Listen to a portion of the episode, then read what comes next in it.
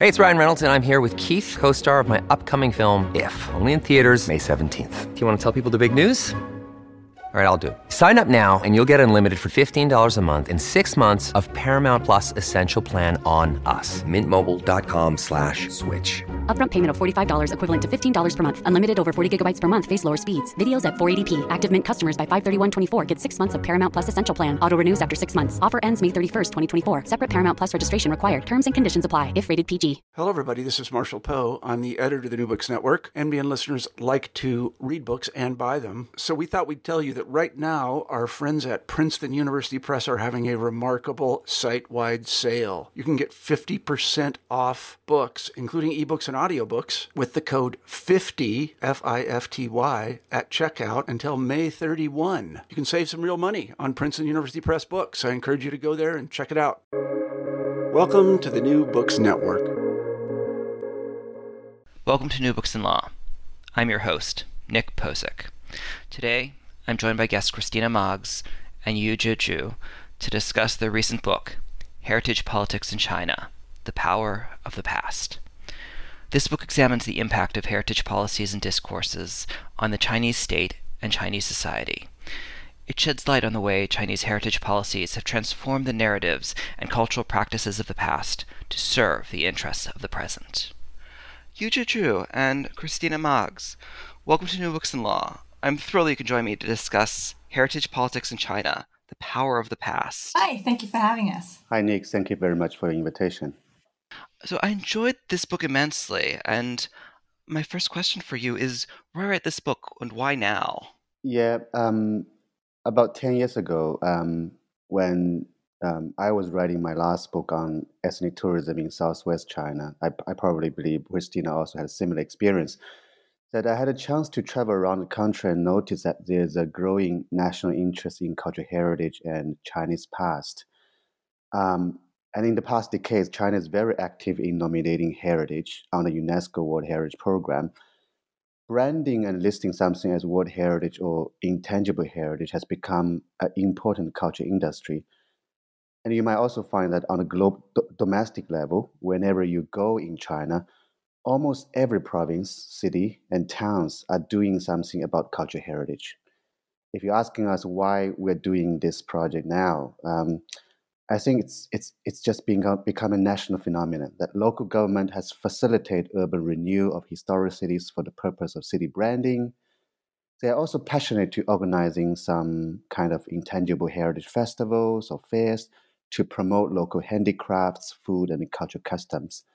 And in the meantime, there has been a rapid emergence of private museums and the collecting collections, and people who are passionate in collecting and displaying ancient objects.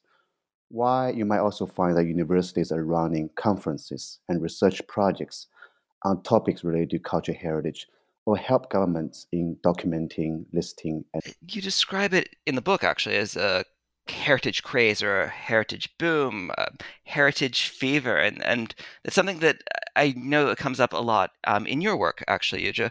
Uh, could you explain to our listeners how exactly this idea of heritage exists in China's public imagination? Right. Um, this is in a book we call it Chinese heritage fever, and other scholars um, um, might call it heritage boom or, or craze. Um, this is a um, it's not only about, I mean, this back to the question of what its heritage is. And most of people would think about heritage in a certain sense of um, monuments, um, ancient um, culture collections on objects. And what we define and, and what Chinese people think about or imagination of heritage is, is a very kind of um, um, culture idea of culture heritage, which in, it refers to uh, very wide definition of heritage. Anything refers to the past, um, um, whether it refers to uh, as a cultural production of heritage. And so it could be something about um, uh, uh, um, ancient objects, but it could also be uh, um, theme parks, which refers to um, ancient uh, music or or uh, some kind of um, ancient handicrafts making. But it's interesting us that the, this idea of preserving and collecting ancient objects about and this kind of fascination of the Chinese past was not new to China. And um, in ancient China, uh, we found that heritage practice were often related to royal collections, documentation, knowledge transmission, and history writing. So you can find from the last maybe four or five thousand years, Chinese civilization has been transmitted through the learning of texts and images and the passing on of objects. But what new today, um, if you ask us uh, the imagination of, of heritage in Chinese public, I think it's the scope, the scale, the strategies, and innovation and motivation. Sorry. So I think Christina has some ideas about that political motivation and political strategy, particularly. Uh, that's great. Um, so, Christina, yes, please do, because politics, obviously, and political strategy is very much a part of your book, right? The subtitle of it, The Power of the Past, right? We always hear the power of used in this kind of um, gentle, innocuous way, but yours suggests that it's part of a much more complex political strategy for China. Yes, absolutely. And that kind of ties in what um, Yujie was just talking about, because on the one hand, heritage, and that could be, you know, in any country really, is, is often a tool by, you know, that is used by the government for nation building, for creating a national identity, for supporting, you know, pride in the nation, um, fostering, you know, some form of nationalism as well. Um, but in China, it's it goes even further than that because um, the Chinese past uh, has been criticized um, for so long, has been repressed, especially during the you know the Mao era, so the communist times, and now there's really this this um, fever also because people really want to connect to the past and really want to kind of think about who they are and and be proud of the imperial times that were often criticized. So therefore, now the the Chinese government is is using this um, and promoting heritage um, to this extent because it wants to um, you know foster this this, this nationalism, um, and that's that's really one um, key key strategy here. But then on the other hand, um, and this is why we included a, a case study on, on, ethnic minority regions in China, is that it also um, ties together the nation state, which the Chinese nation state, which is very much um, diverse ethnically speaking. So you have so many different um, regions, uh, you know, 55 ethnic groups, and having a national heritage is really um, also a tool to you know, support ethnic minority governance because you can integrate all of these different ethnic minorities into one kind of national past, one national kind of narrative. And the, the Chinese party state um, assumes the responsibility of protecting this national um, or ethnic minority heritage and the, the sites, cultural practices, but also kind of gains power over kind of interpreting their meaning and displaying them. So it kind of takes over um, the management of that. And then I think a, a, a third reason is that um, heritage, as Yujie also just said, uh, is very much related to the tourism industry, cultural industry, and fostering heritage is not only good for kind of governing people and governing kind of or kind of uh, fostering national um, identities, but it's also good for economic development. Um, because you know tourists go to heritage sites, go to museums, um, you know, they, they pay for accommodation, transport, food, leisure. Um, so all of that is really a big, big industry. Um, and that, again, also fosters um, kind of support for the for the Chinese government because it's very much about um, kind of a we call it that, like a performance based legitimacy. So the Chinese government is very much based, um, or its, its legitimacy is based on being able to, um, you know, pr- promote and enable continuous economic growth um, and the heritage industry, because it's become so important, um, is, is a key pillar here. And I think finally, kind of moving outside of China, I think um, on the international level, um, so the, the, promotion and inter- international recognition of, of Chinese heritage through you know UNESCO um, World Heritage Site listings, um, but also through just cultural exchange programs and all of that, fosters China's cultural soft power um, worldwide, which again to um, national pride and uh, nationalism on the domestic level. So therefore, I would say that um, heritage has become a key tool for the Chinese government um, because it fosters many um, objectives um, that are really key. But I think the UNESCO is is really important here to mention because you know while the Chinese government can do whatever uh, perhaps that at once domestically and really try to to use and uh, the heritage um, domestically for you know domestic purposes um, on the UNESCO level. Um, UNESCO kind of through its listings of World Heritage can kind of recognize and legitimize what is done domestically. And um, so, for instance, if if the Chinese government um, lists the Potala Palace in Tibet, then the UNESCO actually recognizes um, Chinese sovereignty over Tibet. Um, and it also is very much uh, these World Heritage Site listings or listings of intangible cultural heritage foster cultural soft power, you know, kind of um, the attractiveness of Chinese culture worldwide, and and therefore also um, you know promotes again national pride domestically. So I would say that um, while heritage feeds into meeting many different kinds of objectives, um, all of them together fostered the legitimacy of the one party state because people um, kind of support the government because it brings economic development, um, kind of social stability, and and kind of enhances pride in the nation. So therefore, heritage is a key strategy in you know by, by the Chinese government um, to you know promote uh, itself as kind of the um, guardian of the past. And to demonstrate this, you uh, zeroed in on case studies of very specific sites and sites that you mentioned tourism earlier. I think a lot of people that have, might have been on tours of China or have a general familiarity with China might know. Uh, Xi'an, Lijiang, Nanjing, you know, all big cities, all with rich histories. How did you uh, select these sites in particular? And tell me about your research process for examining these sites. One of the main reasons we select these sites is that we intend to examine um, different perspective heritage in various contexts in China. So just like Christina mentioned, that we like to show that heritage is not only a cultural production of the past, it's also a political project that refers to power, and equality, and social justice. It has political and social consequence on people's life, particular local communities who originally owns of those cultural heritage. So when we are um, looking at different sites, even as we mentioned that this this her- this heritage phenomenon is everywhere in China, but we like to use some sites representing different parts of the of, of that perspective. So Xi'an refers to the theme of urban heritage, Lijiang focuses on, as, as Christina mentioned, on ethnic minority, and Nanjing refers to intangible cultural heritage. And we like to use these sites to cover different parts of, of heritage um, in different ways.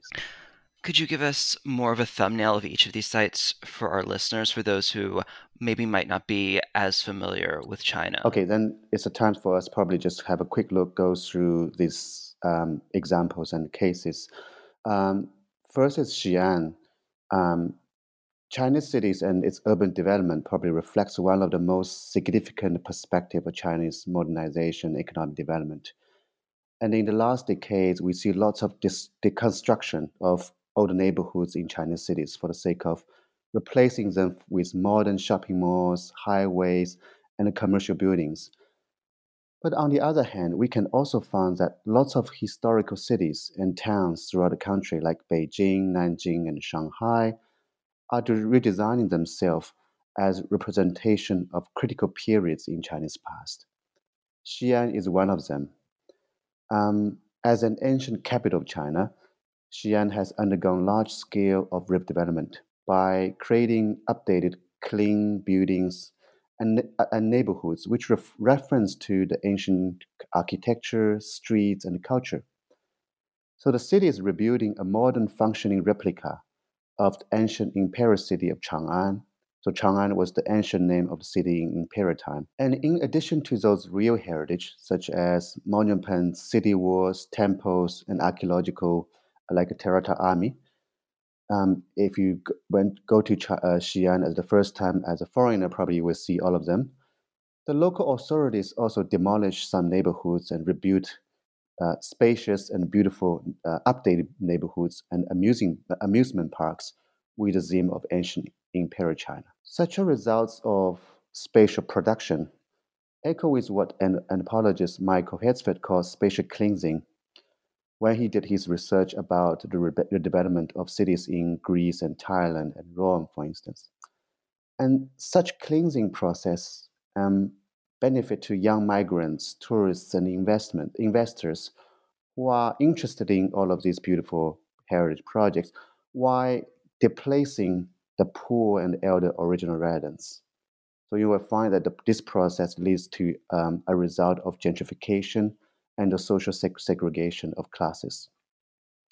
The cases of the case of Xi'an illustrate that the government used public space to stimulate, stimulate local economy and promote tourism and local real estate industry.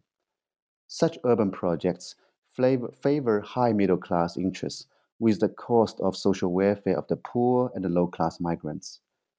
Communities and individuals often ce- celebrate and accept such state led spatial production as long as the new living environment does not threaten their personal needs and desires. Uh, Christina, would you like to talk about Nanjing? Yes. Um, so, so Nanjing is, in a sense, similar uh, to Xi'an because it's it has a long history of uh, you know being kind of a cultural hub um, in in the eastern region. You know, producing um, silk for the imperial court. Uh, it has been the capital um, of China for several times. Um, so, so on the one hand, it, it, shares this, you know, very kind of um, more kind of high culture, um, kind of long-standing tradition in, in, in, terms of, you know, that are now reflected in heritage sites and cultural practices.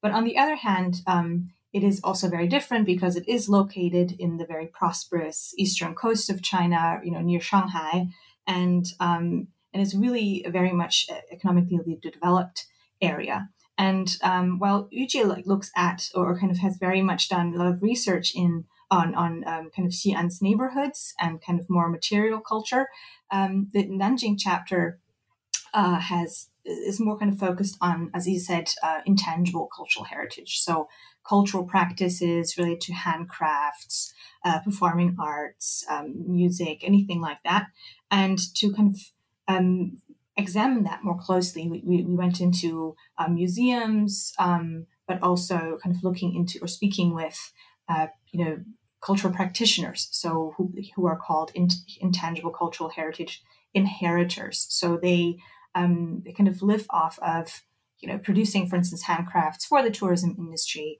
and um, or perform, for instance. And so the the, Nanjing um, case study provides a different perspective on heritage by focusing on the immaterial forms of, of heritage. Yujie, do you want to talk about the third case study? Oh, sure. Thanks, Christina. Um, the third case of the book, um, as Christina already mentioned in the beginning, that is Lijiang, that represents ethnic minority heritage. Um, some of the audience might already get familiar with China or Lijiang, this particular place. It's a city in southwest China, 600 kilometers from the capital of Yunnan uh, not far from Laos, Burma, and Vietnam. In early days, this is a remote area in which uh, many Western adventure and explorers were attracted by its mountain sceneries, waterway, wildlife, traditional architecture, and ethnic minority and religious culture. So different from Xi'an and Nanjing, it's a very kind of remote but still very attractive um, place. Um, however, in 1996, an earthquake struck the region, right after the earthquake, the place was recognized as a UNESCO World Heritage Site, making it even more popular to many Westerners and domestic Chinese. And the government used the post earthquake reconstruction as an opportunity to recreate a built environment to match early 20th century image of Lijiang to attract investors, migrants, and tourists. And in the meantime, local ethnic tradition and its religious culture has been transformed into cultural product for display and consumption. In this case, we explore the role of cultural heritage in ethnic minority area. And in addition to those similar spatial transformation or intangible heritage, as we mentioned in the Nanjing and Xi'an case, such as beautification and displacement going on, ethnic heritage in Lijiang uh, also facilitates which we call national civilization project. What does it mean? So on one hand, heritage and its associated ethnic tourism industry facilitates a production of cultural environment where Han Chinese, which is the major population of China, act as a modern and advanced, um, while the indigenous minorities, as we call ethnic minorities, 少数民族, represent the exotic, colorful, authentic, and feminized. And the, on, on the other hand, heritage also depoliticize or sometimes even harmonize the ethnic minority culture. Like Lijiang, terms such as unity, integration, and culture exchange often appear in the official documentation of these ethnic heritage sites. This language legitimized the discourse of historical continuity of Han Chinese culture in these modern ethnic minority regions. They also highlight the blending ethnic culture under the Chinese features, a discourse of harmony to promote national unity and Han culture dominance. That's why we call it um, a, a, civilization project, a project which depoliticizes uh, um, the, the ethnic minority um, discourse, and which can also be found in other ethnic minority areas such as the Qing Emperor of Chengde or the recent nomination of the Silk Road. And these are the three, like a quick tour of these three case studies. Great. And drilling down now, eh, eh, you know, I'd love to learn more about your actual process for researching these sites. Um, how much of it was on the ground? How much of it was literature review? Um, you know, did you conduct interviews? How did you go about this process? Um, Chris, Christina and I have different kind of training backgrounds, so maybe we can both talk a bit about the, the, the methods or, or training.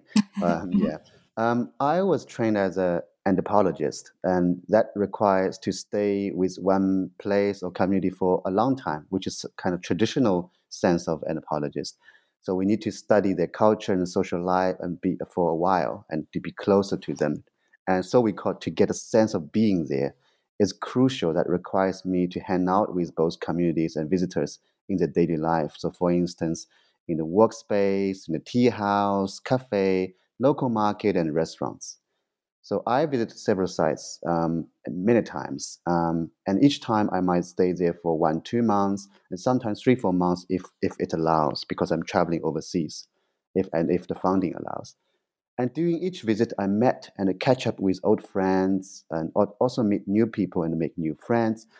And different from traditional um, anthropological way of staying at a place for at least one year such repetitive visits allows me to understand the impact of heritage on various stages of people life. So it helped me to understand the transformation rather than only a, a short period of, of, the place.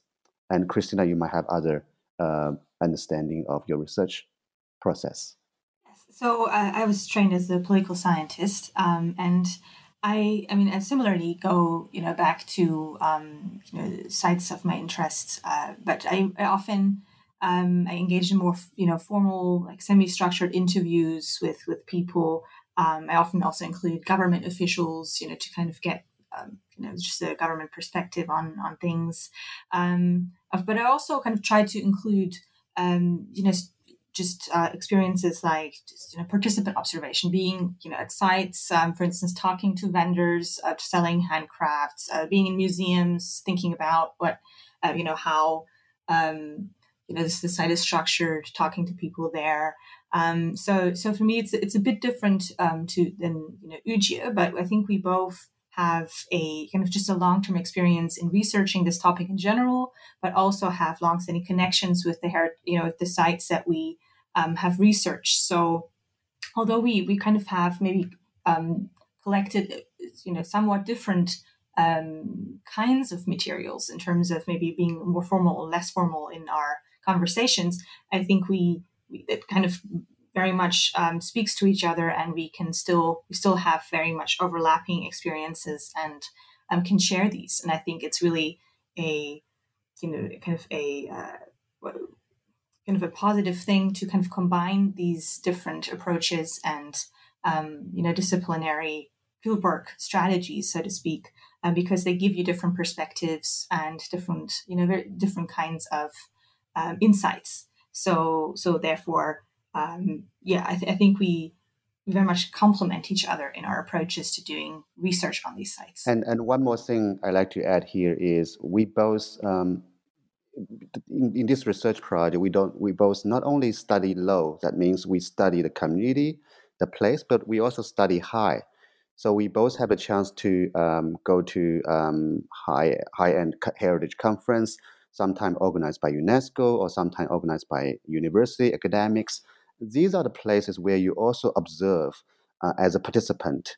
One, on one side, you're academic, so you present your research uh, or as a consultant, but on this on the other hand, that you also understand what is going on in as part of that heritage industry. And that's a great segue into talking about what you observe with the heritage industry or the heritage industrial complex. Um, you observe, you know, what's often called UNESCOization within these sites, um, how the recognition as a World Heritage Site transforms this space and transforms daily life. Can you explain some of what that was for listeners, what you experienced, what you observed? Yes, sure. Um, so, one of the key um, kind of conceptual contributions that we want to make is to make this process of you, know UNESCOization um, a bit clearer.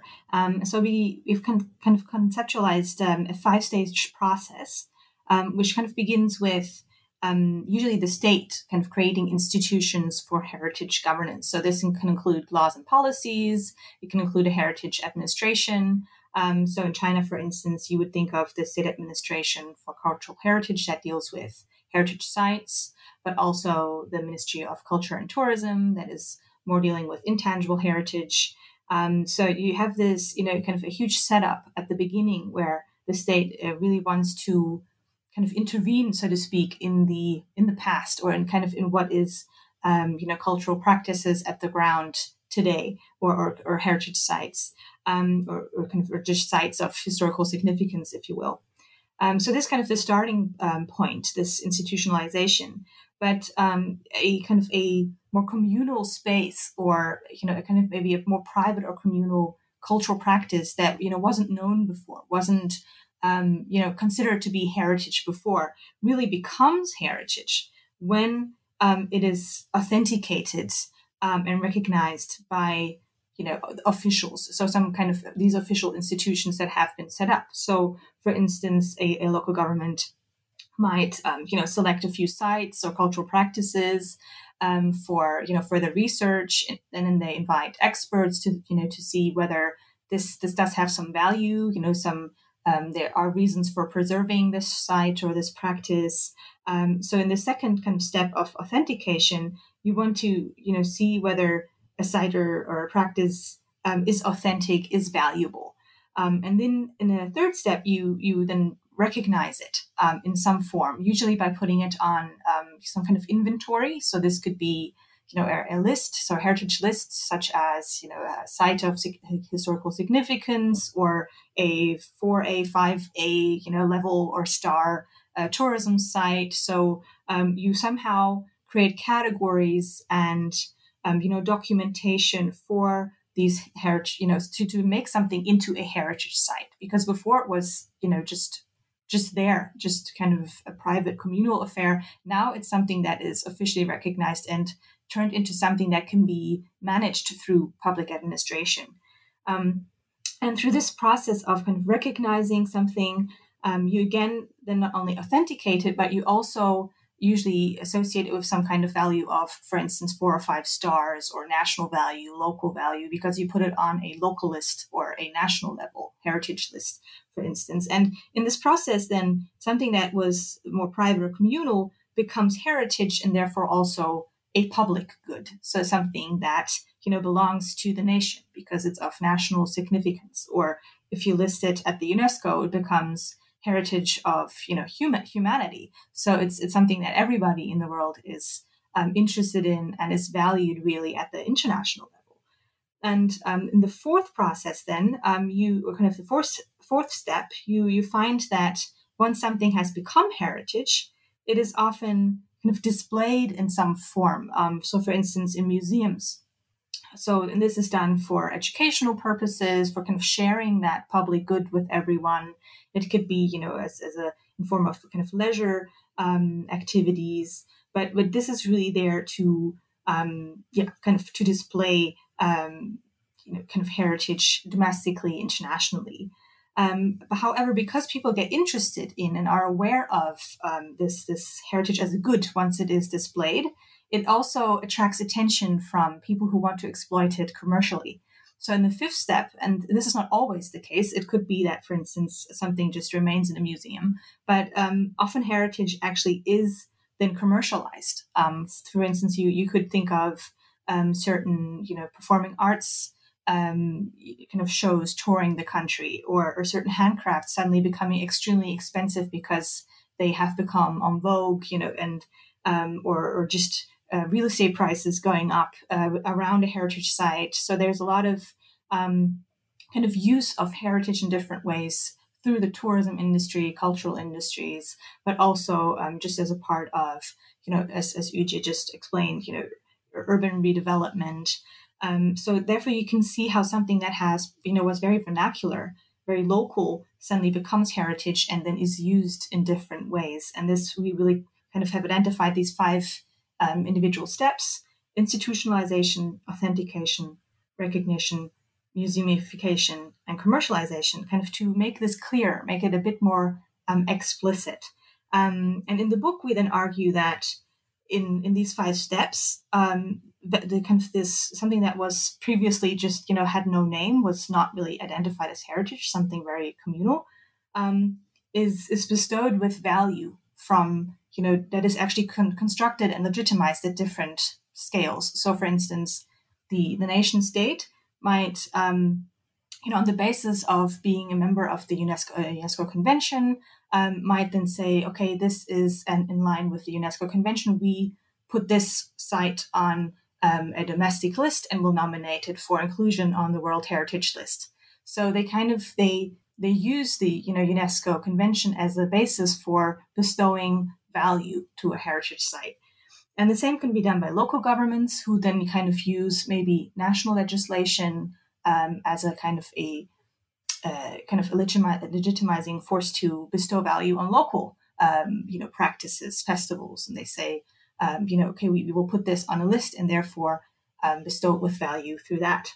But also non-state actors try to kind of you know join that process have a have a voice in that process by um, you know trying to for instance either use scientific knowledge uh, as experts kind of try to lobby for um, something to be considered as heritage because it has you know a certain um, it's very old or it has a, had a huge impact on society but you, or also you find local communities kind of trying to be part of that process being heard and um, wanting to, you know, maybe for instance, lobby uh, for a certain site or practice to be considered as heritage or to actually themselves use UNESCO concepts, for instance, um, to try to, um, you know, demonstrate the value of a certain site or practice. And it sounds like those community voices often get lost in the process. Um, it's not necessary. Um, as Christina mentioned um, nicely of this whole framework, uh, we are not only interested in how heritage is made and produced through that five stage process institutionalization, authentication, recognition, museumification, and commercialization. We are also very interested in the different and sometimes contested reception response from the pu- public, especially those, as you mentioned, the voices from the local communities. So we found from our study that many cultural practitioners experts, and entrepreneurs embraced official heritage discourse for often their personal benefits. But not everyone do so. Some local communities um, often subline or passively accept the idea of heritage, or even sometimes they translate and incorporate the official narrative into something for their own use. So, for instance, just give you an example, I found in Xi'an that elders residents surrounding the ancient city wall organized private exhibitions around their home city, about their home city. And such way of heritage practice or commemoration does not refer to the official discourse of glorious Chinese past, which is an official version of heritage. It's rather about their vernacular daily life as a response to the official heritage discourse. Such way of heritage practice is an expression of their emotion anxiety and loss against the rapid transformation in the local environment. Um, in regards to the response from the local communities, we also find, um, in addition to um, embracing or um, accepting, um, there are also people you occasionally using use various strategies or um, ways to resist and sometimes protest the state-led heritage production, such as they do it through online or sometimes on the street. This often happens when their personal interests has been threatened. Uh, for example, they found they are not happy with the compensations, or they lost their house or even land through that her- heritage displacement project. So this analysis leads to a very important finding of this project. So we argue that cultural heritage, due to its associated aesthetic, culture, and economic value, will lead to a relatively easier form of political consent. And as we mentioned, even there's a lot of different response or different voices from community, and sometimes even they are protested against it. But it's very difficult for people to resist the almost attention of official heritage production. So as long as people's personal needs, such as money or land issues, has been fulfilled, they are often very happy with those national ideology behind cultural heritage. And that's what we call the power of the past as a title of the book, because that's the power of legitimacy as created by cultural heritage. I do think one of the values of your book is your really sophisticated articulation of the five stage process for heritage making, which we don't really see spelled out as explicitly in a lot of other places. So I appreciate you covering that. I want to come back to uh, you mentioned your very different backgrounds, and I imagine um, wonderfully contrasting work styles how did you go about the process of collaborating to create this book or to bring this book into the world? Sure. Um, I'm personally I'm very grateful for the process of this collaborative project. Um, as mentioned, Christina and I both are very interested in Chinese cultural heritage, and we have different training background, but that makes us to see things from different angles. And uh, we really enjoy lots of our conversations through online or actual meetings. So we went to different workshops, conferences. And of course, um, it's easier in the beginning when we are doing different research and, and, and, and create a lot of joint uh, research interests. It's relatively not easy at the writing phase of the project where we are at two different places. So Christina was that time in London and I'm in Canberra. So I'm very grateful that during the last stage of writing, Christina flew to Canberra and we spent two weeks intensive writing together at a writing camp and complete the draft of the discussion and introduction chapter. Usually that's the last stage of the book. And we really, I mean, that's a very busy writing period, but I, I think we, we really have a productive time to complete the most um, difficult but also depth um, finding or analysis of the of the framework which we just presented. Christina, you might have other um, perception of our journey. uh, actually, I, I, absolutely agree. I I had a really good time. Uh, it was just a lot of fun, and you can really just imagine this as a process of me talking a lot. You know, discussing a lot. You know, mentioning different perspectives. The, you know, of course, also sometimes being at odds at um, you know kind of what to include where in the book and of course there's always kind of you know some compromises and discussions in, in this area but i think what has been most productive is that these discussions have have really kind of helped us both to um, spell out as you said you know the the implicit knowledge that we have you know we, we kind of both have you know researched heritage in china for so long that we, kind of we wanted to you know make this explicit and by kind of discussing it with um, each other, we, we kind of realized, oh, there is actually this process of value appropriation where you know people do um, just on the basis of you know, for instance, uh, you know, kind of the UNESCO or national the national institutions or whatever appropriate value, and that's what what Yujie just mentioned. That's why people can't resist because it's so um, attractive, you know, to, to get legitimacy and and be valued. Every that's every everybody wants that, right? Um, and although we, you know, we have done research on this for so long, it was really, um, you know, just this to kind of just sit there and be like, yes, that's that's exactly what it is. That that's what it boils down to. And um, and although we do have different ways of approaching things, I think it was really this, um, you know, this coming together, these long, long discussions, uh, these different perspectives that have helped us to crystallize these key, you know, analytical frameworks on the one hand, but also just key um, arguments that we um, that we develop in the book. So that was just a really, really fun um, exercise, and I, yeah, I enjoyed it tremendously, Yujie. So thank you. One of the things I always find really amazing about talking with authors is not just what's in the book, but you hit up at this what's not in the book or what you chose to edit, because that's hard. That's not an easy thing to take something you love out of a book. What were some of the things that you removed or that you kind of put on the back burner for the next book? In terms in terms of current planning or, or um, what I I just had a new book actually coming out soon um, um, called Heritage Tourism from Pro- Problems to Possibilities, which will be published by Cambridge, Cambridge University Press hopefully next week, um, which explores the social and political effects of and implication of heritage tourism. Um, but it, back to your question, that um, which um, something that doesn't, which we want to include, and it's not there, and I think would be good for the future project or next book. Um, I'm currently working on memory politics and the idea of national forgetting. So lots of things we have covered is relative about the, the remote past, something beautiful, romanticized, and colorful, and ever aesthetic pleasing. But but also there's a lot of things about recent past. Um, it's not that safe compared to the remote one. It's contested, it's dark, difficult, um, tragic, tragic, um, which regards to a lot of contesting politics. So I'm interested in how national states forget and erase certain difficult problematic pasts for nation building, and also how local community use private museums and practice to shape that social memory from below.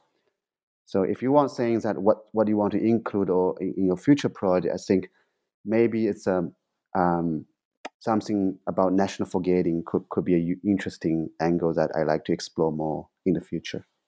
And how about you, Christina? Yeah, I think I think we um, definitely discussed this also in re- regards to what kind of case studies to look at. For instance, um, so there there there be, there's so many interesting choices really, and I think um, other choices that that might be interesting to look at in the future would be um, to go to areas that are um, you know, as Yujie just mentioned, maybe have a different sense of you know heritage because they are, for instance, in the rust of you know Rust Belt of China. They they might be now considered to be places of industrial heritage because those new you know kind of there's new opportunities for categorizing something as heritage now, um, and industrial heritage is one of them. Um, but also, what has been really kind of up and coming in the last couple of decades has been like communist heritage, red heritage, red culture. Um, and that is really, really fascinating as well. So to think about how the Mao era has become nostalgic and how there's heritage sites related to that. Um, so there's a lot of interesting, you know, other cases to explore, which we, we just didn't have the time this the scope um, in the book um, to discuss these different um, places.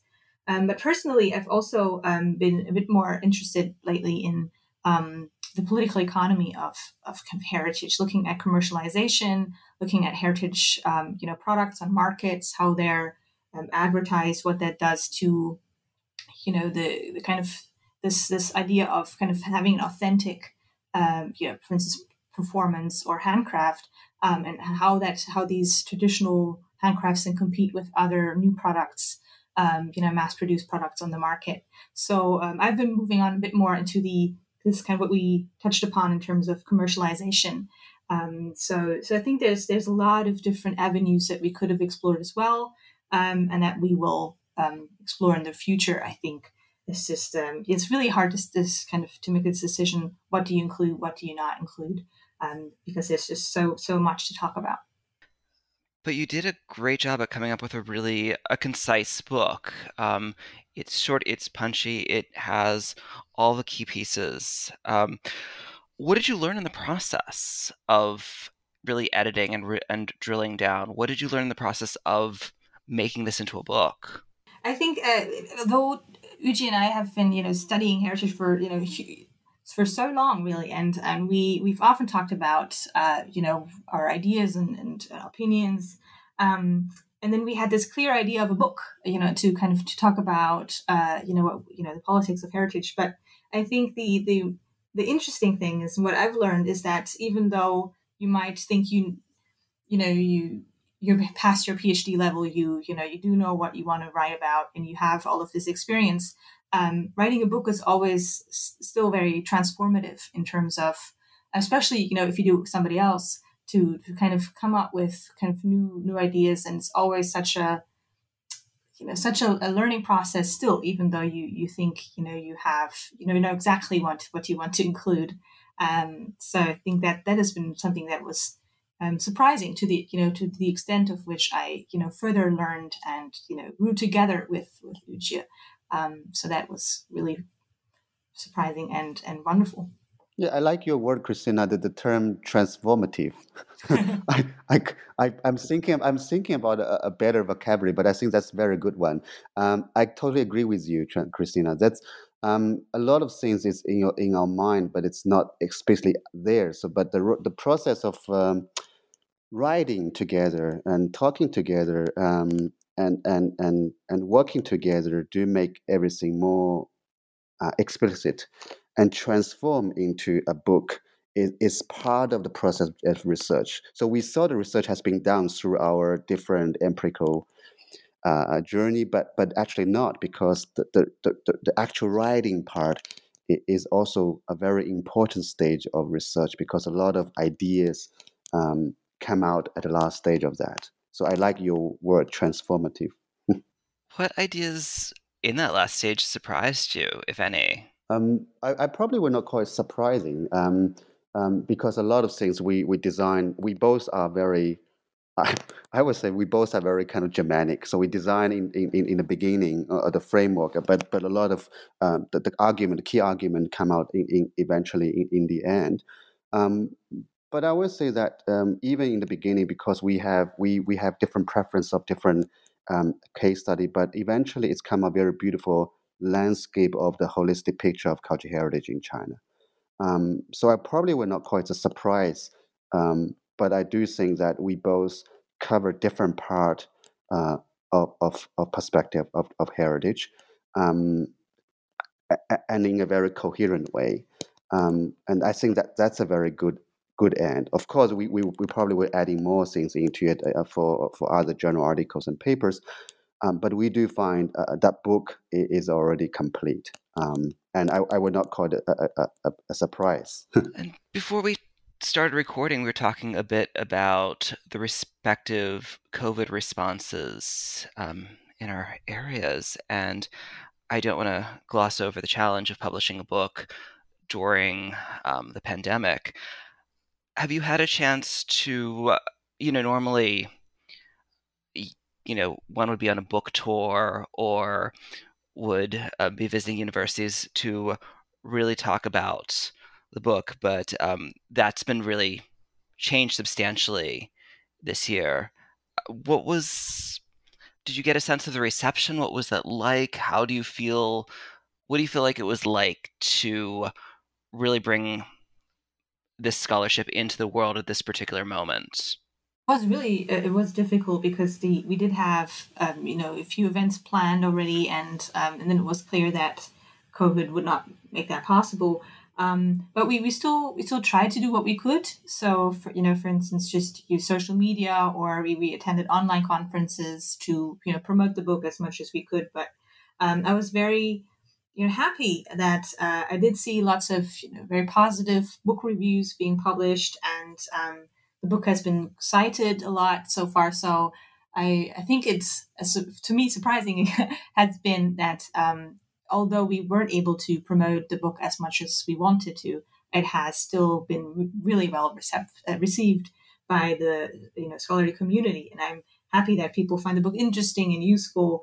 Um, so so yes, maybe you know you never know what would have happened if COVID hadn't uh, happened, but uh, I, am still very much pleased about um, how the book has been received overall.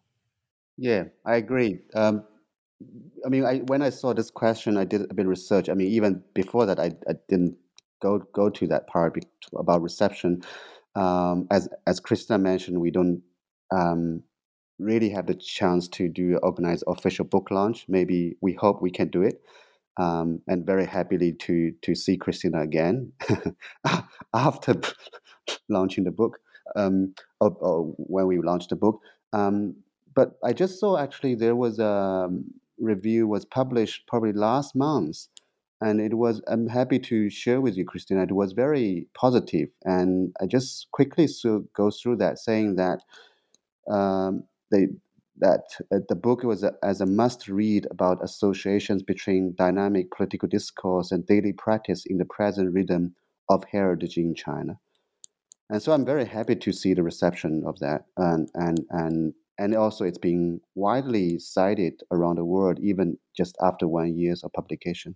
So we are very happy about that. You should be though. You shouldn't be surprised by it i have to say. Um, of and in particular your um, process for um, value appropriation is one that i can easily imagine being on slides in every single you know heritage management introductory course right it's very useful and very uh, very transferable set of knowledge that doesn't just cover these particular sites, but also covers the larger area of um, heritage making and heritage identification. So I've taken up a lot of your time, and I appreciate your generosity in talking with this book and joining me from different time zones um, from across the world. For our listeners, um, who I would strongly recommend read this book, uh, where can they learn more about your other work, or where can they find out more about your scholarship? Uh, yes, so I, of course, I you know have a University of Sheffield website. I'm at Sheffield at the moment, and um, I have, of course, a list there. I also have a Google Scholar account, um, where you can find everything. Um, yeah, I mean, you know, the usual places, I would say, uh, also on academia, edu, or ResearchGate. So I think there's, if you if you just type in Yujie's or my name um, into Google Scholar, I think you'll find uh, a lot because we've we've published quite a lot on this topic. So um, yeah, or just get in touch. Uh, feel free to just um, let us know if there's anything that you know is of particular interest. And actually, in researching this, I did exactly that, and I found a really helpful um, lecture from you, Yujie, from Cornell, I think it was in 2016, that gave a wonderful crash course to heritage fever and to this this phenomenon in China. Oh, that's right. You were there. I didn't realize it. no, I didn't get to physically attend oh, okay, the lecture, the but I got to see the video. Um, oh, yes. Which is very helpful for framing the book, and I think that's a right scholarship. Right, and and later I use that as a as a teaching material, um, and which I found also very useful. So we never lost the, uh, waste the opportunity for online materials these days during the COVID period. Well, thank you again for joining me on New Books and Law. Thank you very much, Nick. Um, it's our, our pleasure to, to be here and even in different time zones. And it's already our pleasure to discussing our books. Thank you. For having us. It was a pleasure as well. All right, Eugene Christina, stay safe. You too. Stay you safe too. in New York and enjoy enjoy freedom, hopefully soon.